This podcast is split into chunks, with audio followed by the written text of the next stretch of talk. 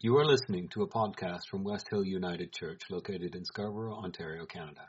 These podcasts are made possible by the generous support of our listeners, volunteers, and members of our community. To donate, go to our website, www.westhill.net, and click on the Canada Helps button, or go to www.westhill.net/donate.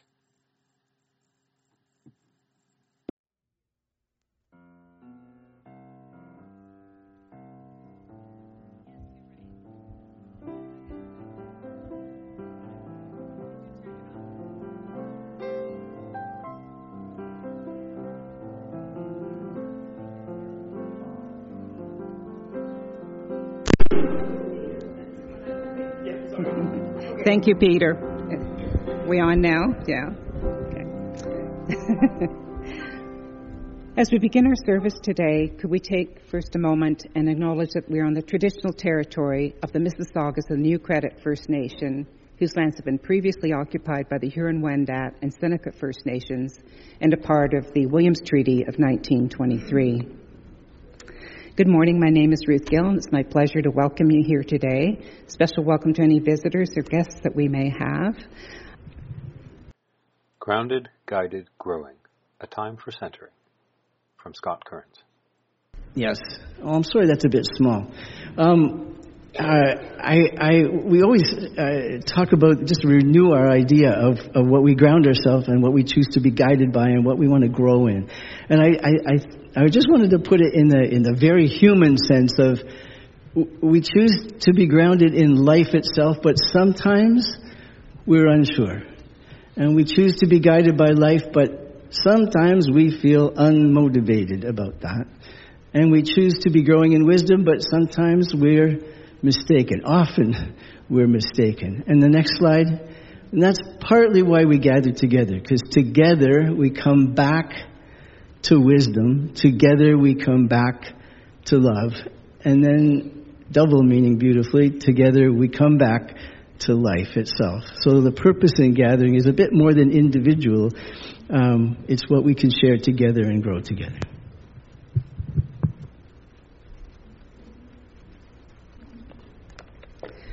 We have two readings this morning. The first is by Ian Pears. In my small way, I preserved and catalogued and dipped into the vast ocean of learning that awaited, knowing all the time that the life of one man was insufficient for even the smallest part of the wonders that lay within. It is cruel that we are granted the desire to know, but denied the time to do so properly. We all die frustrated. It is the greatest lesson we have to learn. The second reading is by Claire Louise Bennett. Everybody knows deep down that life is as much about the things that do not happen as the things that do, and that's not something that ought to be glossed over or denied. Because without frustration, there would hardly be any need to daydream. And daydreams return me to my original sense of things, and I luxuriate in these fervid primary visions until I'm entirely my unalloyed self again.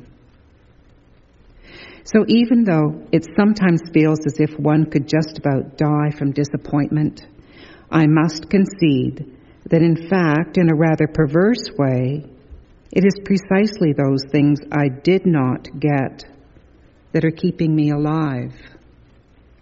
Offered as wisdom for the journey.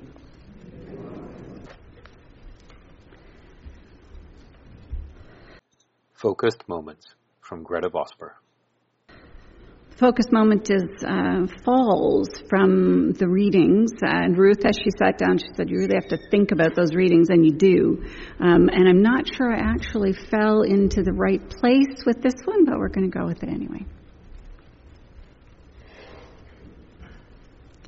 Long ago, we fell from simple graces, the soft caress of texture, the introduction of a flavor, a hand in ours on the journey home. Once captivated by our senses, we've turned our minds to bigger things and left these simple pleasures long behind. Each year, the dark works to enshroud us. Light takes its leave day after day, that night might court our hearts and win them back to expectation and her sister, possibility.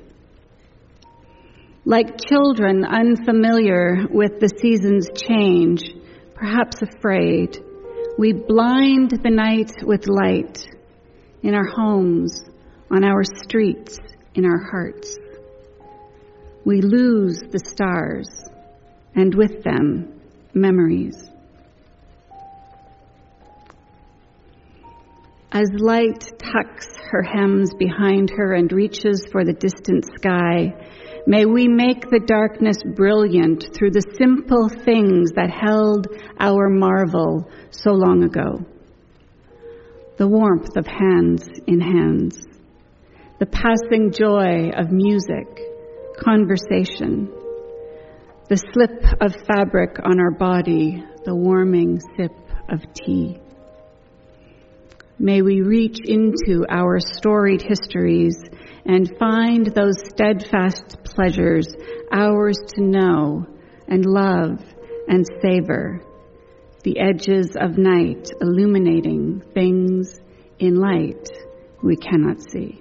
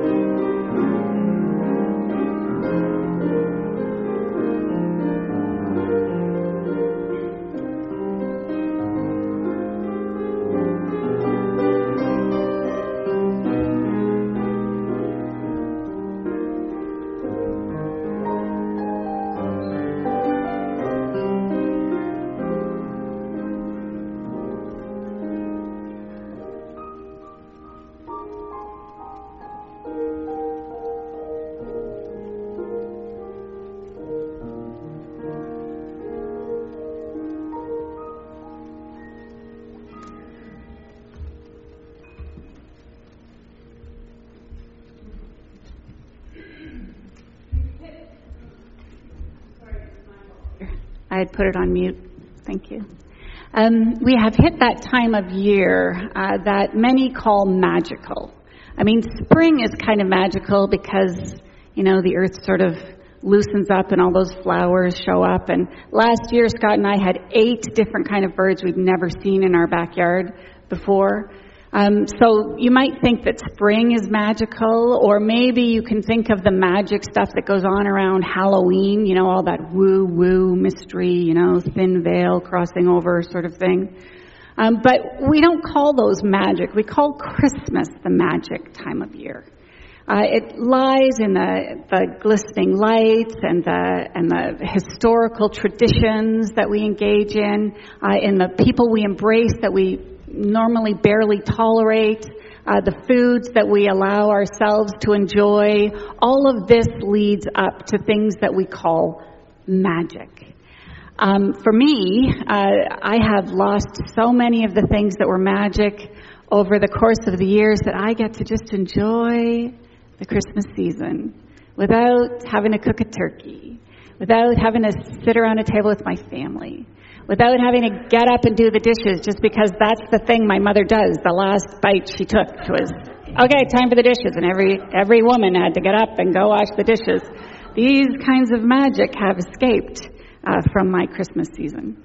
But I enjoy the season because it is a season of delight. A week ago or so, I sent some pictures to some friends of mine. I think I mentioned it last week about Scott banishing the bleakness of winter by lacing lights on the back fence, as friends had done the year before, and putting up, for me, a fir tree where the 30-foot blue spruce stood until a month ago.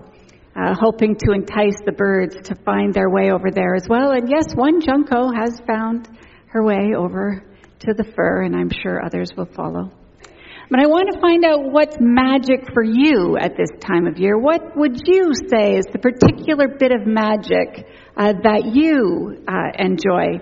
Roger, maybe you can read that little bit about that, that gentleman about whom you were speaking at the beginning of the service. I don't have it with me.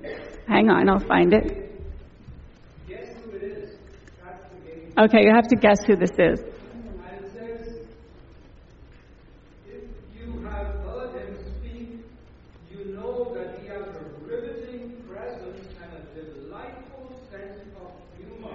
Someone with a riveting presence and a delightful sense of humor. Santa Claus. No, it's not Roger.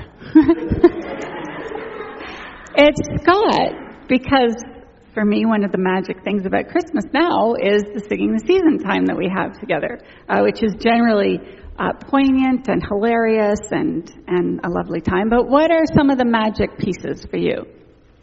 I hope I haven't taken the sheen off the family thing. Warmth in people's hearts. Warmth in people's hearts, absolutely. People open their hearts in a way that they often don't. Anita. It's the children.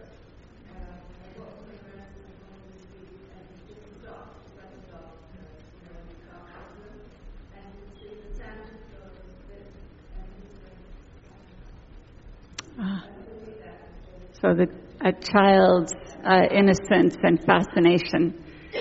Wendy? I also think the newborn baby, yes. Of course, a little girl who's just 2 months old, but my sister this week, they had their little girl. And to see that new birth, the hope that comes, yeah, that is in that ancient story, yeah. Mm-hmm. That transforms the birth of a child into all of our hopes. Roger, something nicer this time, sorry.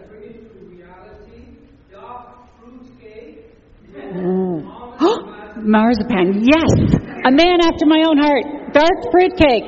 Yay! You know, funeral homes used to give clergy fruitcake for Christmas, and they don't do that anymore. It's heartbreaking. Anyway, someone over here. Someone here had their hand up? No? Ingrid? I'm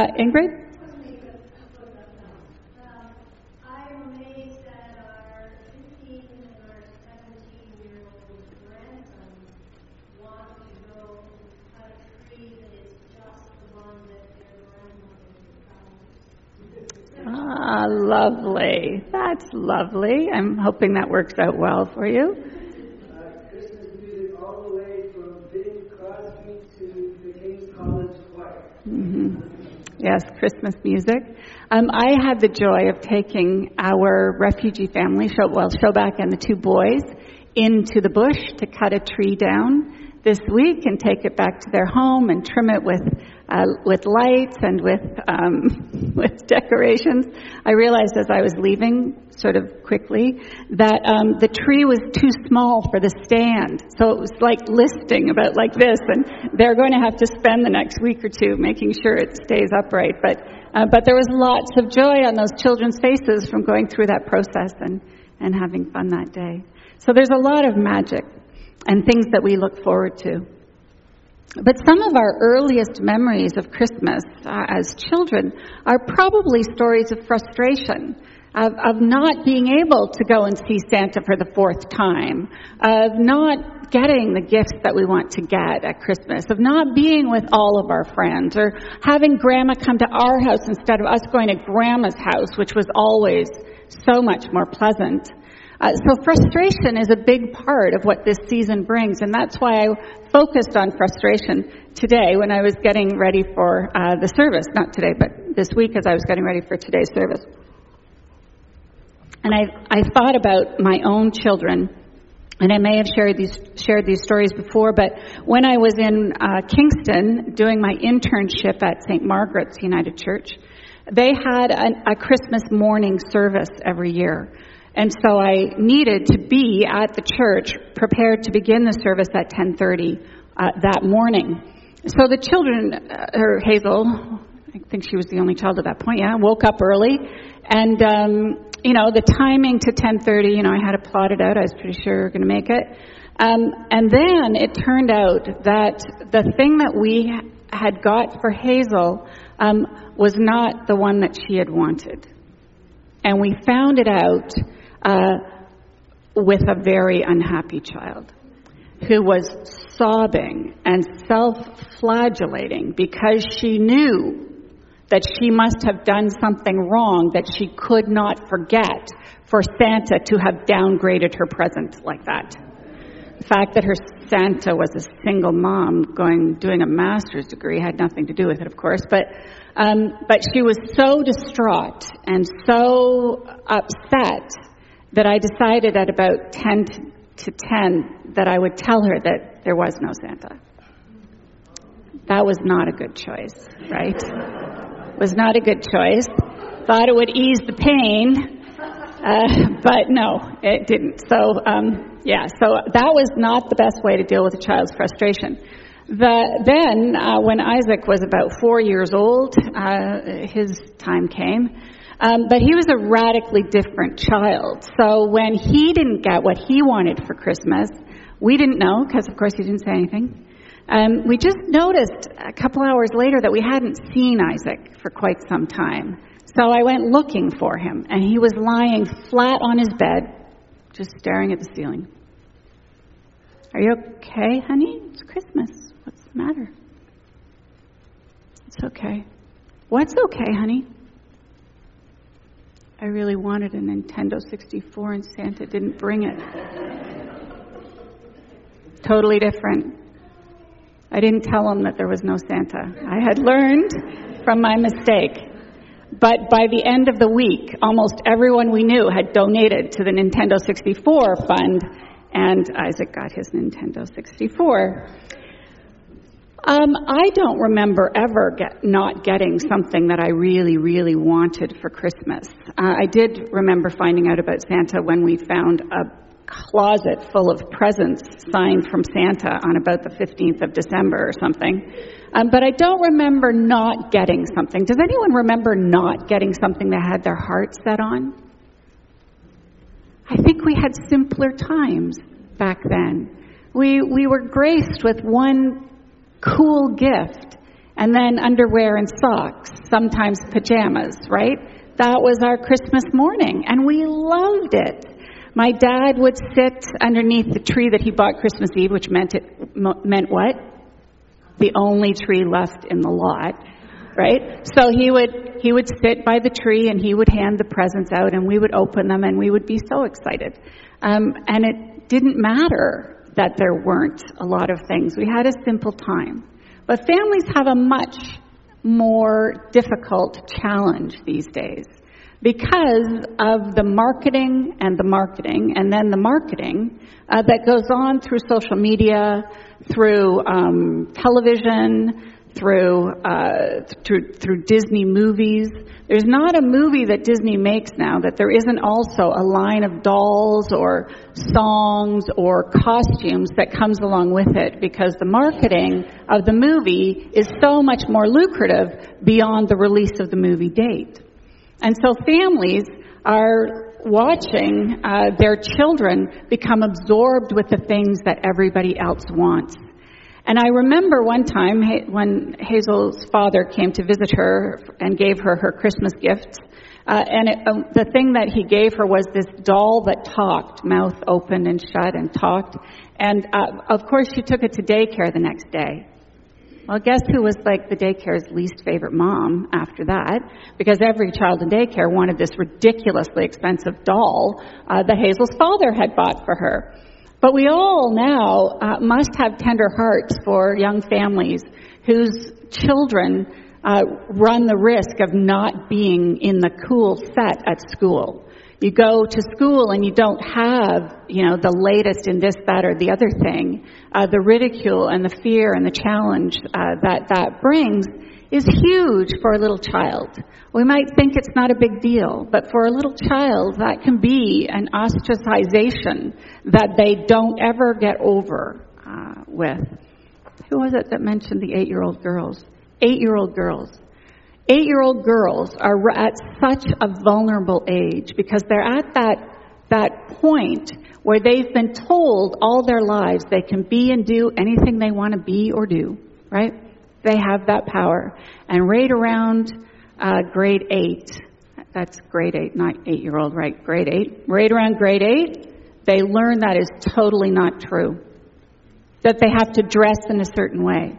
That they have to look a certain way. That they can't actually play those kinds of games. That the boys won't be just their friends. It's a whole new learning time. And what people get for Christmas can be a significant piece of that change in a child's life. Does that kind of frustration stretch into adulthood? The first book by, or the first quote by Spears talks about frustration being the reality of our lives and that we all die frustrated. I thought that was such an interesting thought because there are, for all of us, things that we don't get, things that we don't do, things that we love and have never managed to be able to put in our lives, things that we committed to that we never get to. So we're frustrated that we don't get there. I'm not sure that we get as frustrated about the holidays or about Christmas gifts or things like that as do our children. But the parents trying to meet the children's needs get frustrated. Did the little girl get the frozen thing that she wanted? Yeah? Good. I'm glad. There was a little girl whose list was frozen. And I'm glad to hear that we wrapped our hearts around that. But Bennett has this other view of it. The second reading has a different view from Pears' view on frustration and believes that that frustration is actually what helps her get through life when the things that she wants don't materialize because they send her back to that place where she didn't have that expectation, where she just lived with the world as it was, where she finds her way back to being content with what it was that she had.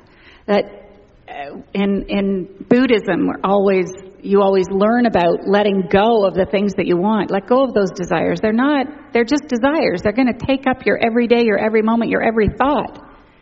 So Bennett gets back to that place of contentment, out of which the idea that is currently being frustrated has grown, but that contentment still remains. And she says, perhaps the only reason I'm still able to live is because I'm able to get back to that place, and I'm sent back there by the things I didn't get and the frustrations. So I was thinking about what's going to happen around Christmas tables this year and why perhaps it's so difficult for families at this time of the season, not just because Canadians have more debt per household than we've ever had before, but because of some other things that have happened. I think because the holiday has been disconnected from its religious roots. Not that I think we should be telling the story of the shepherds and the wise men and the manger and the star, most of which was created long after anything might have happened that brought someone named Jesus into the world. Not that we need to go back to that story, but because we have maybe disconnected the whole of society from the things that religion does that are so important. And if we can find a way to get back to those things, perhaps some of that frustration would dissipate. Perhaps some of that need to fill certain other needs that are being we're attempting to meet them through material objects and gifts and those kinds of things. We have to remember that, you know, most of us sitting in here, our kids or grandkids will be lucky if they attain the sense of comforts that we have had, you know, as the middle class disappears.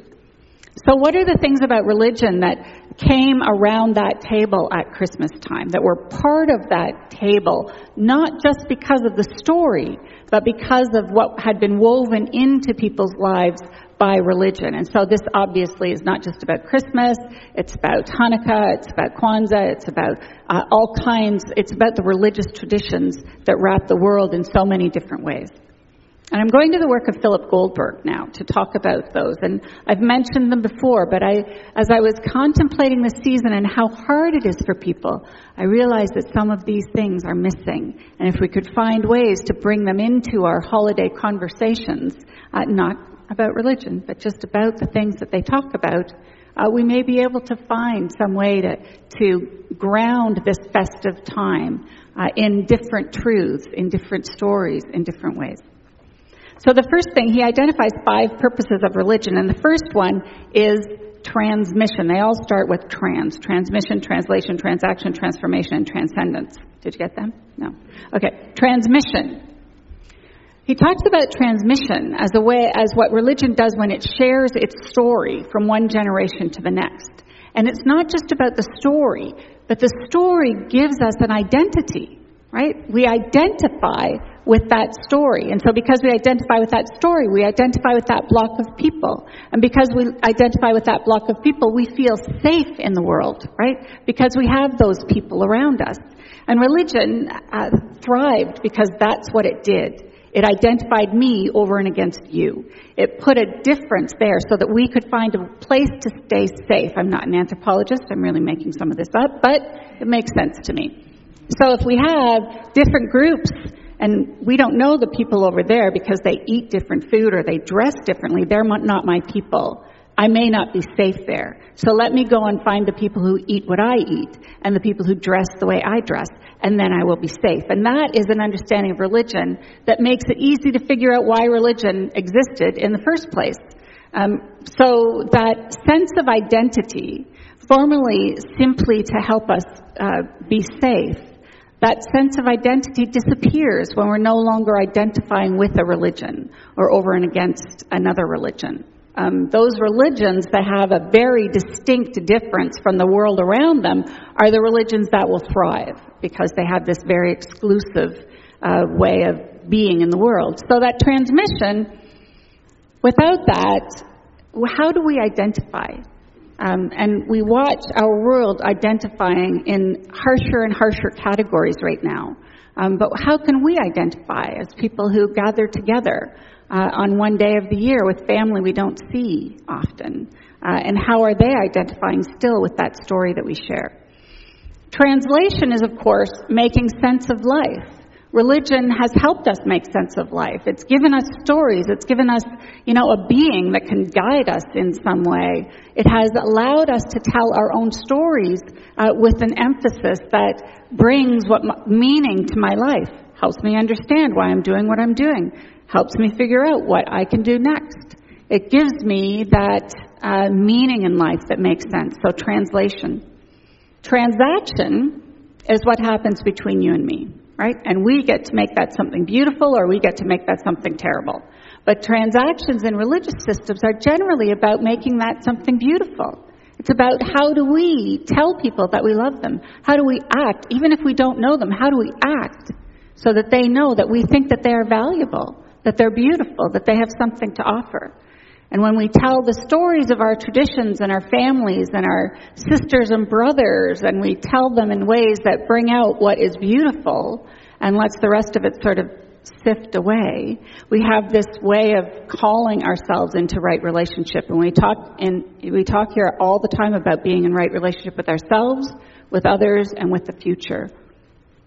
Our religious base, with or without traditional beliefs, invites us to make sense of the world in that way.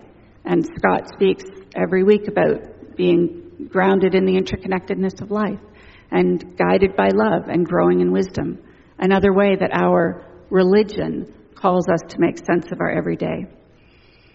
Transformation, of course, is the idea that we can become better, that we can become safer in our, with the people around us. They're safer as we grow and understand ourselves more.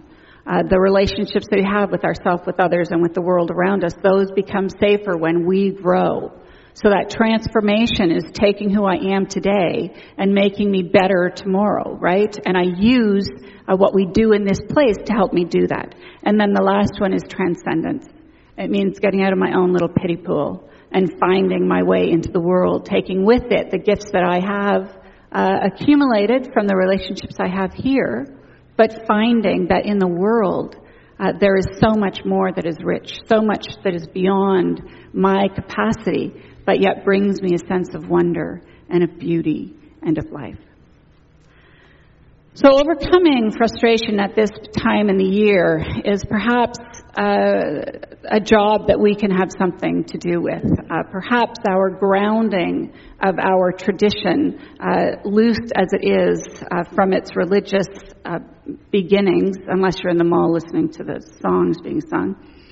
But everywhere else, we're really involved in a community that doesn't very much hold to strict religious understandings, and fewer will be the Christmas tables and the big dinners and things.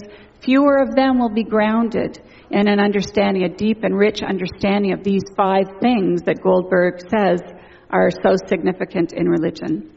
So perhaps when we go out there, we can help us find our way, help those who join with us find their way in a new understanding of what it means. So, what's the identity? How do we identify as the people around the table? How do I identify as the people beyond us? How do I identify as a nation, as a human? How do I identify?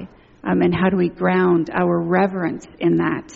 And how do we interpret our life events? How do we behave with one another? How can we grow up this Christmas?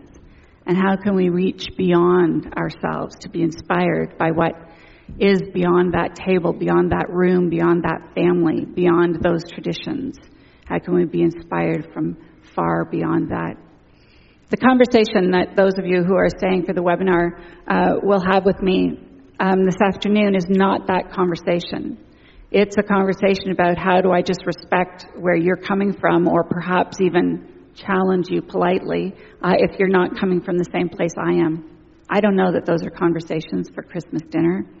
Really? But the one about mom getting up and going to do the dishes, that's a conversation you could have. Just invite her to stay. But helping people understand that perhaps our religion needs to be, our only creed needs to be, I am human and so are you.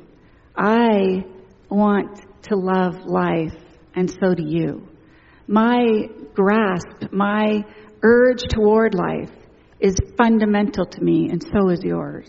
Maybe if we can find our way to those conversations and then grow out of them a sense of identity that goes beyond failed interests and the frustrations that Christmas so often brings into our lives, and take us to a place of deeper common understanding, perhaps that would be the gift that we can bring to those tables this year.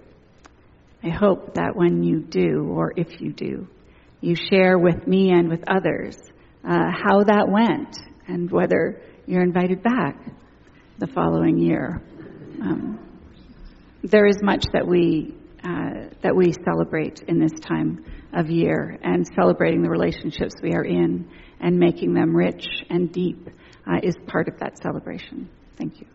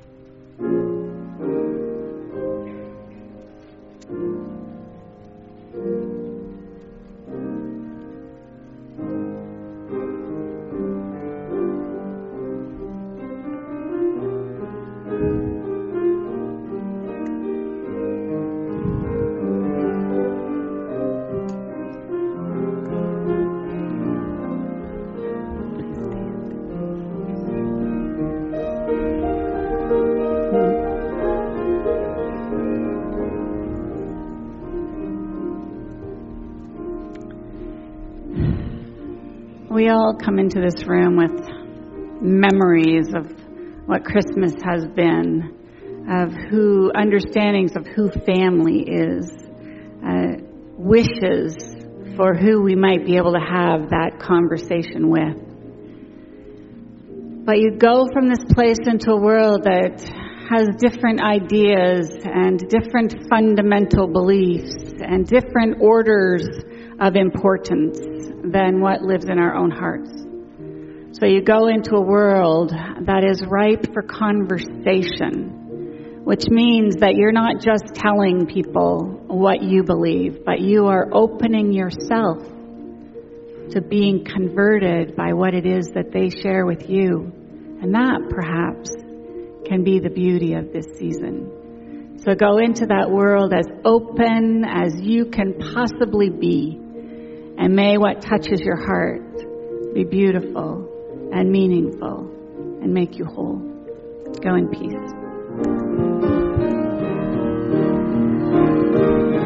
The glory in the skies, the light in all his eyes, the miracle in every human heart.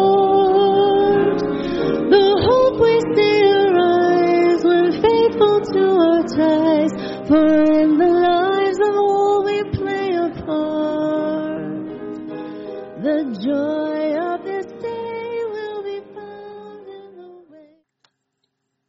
You have been listening to a podcast from West Hill United Church located in Scarborough, Ontario, Canada. These podcasts are made possible by the generous support of our listeners, volunteers, and members of our community. To donate, go to our website, www.westhill.net, and click on the Canada Helps button, or go to www.westhill.net/donate.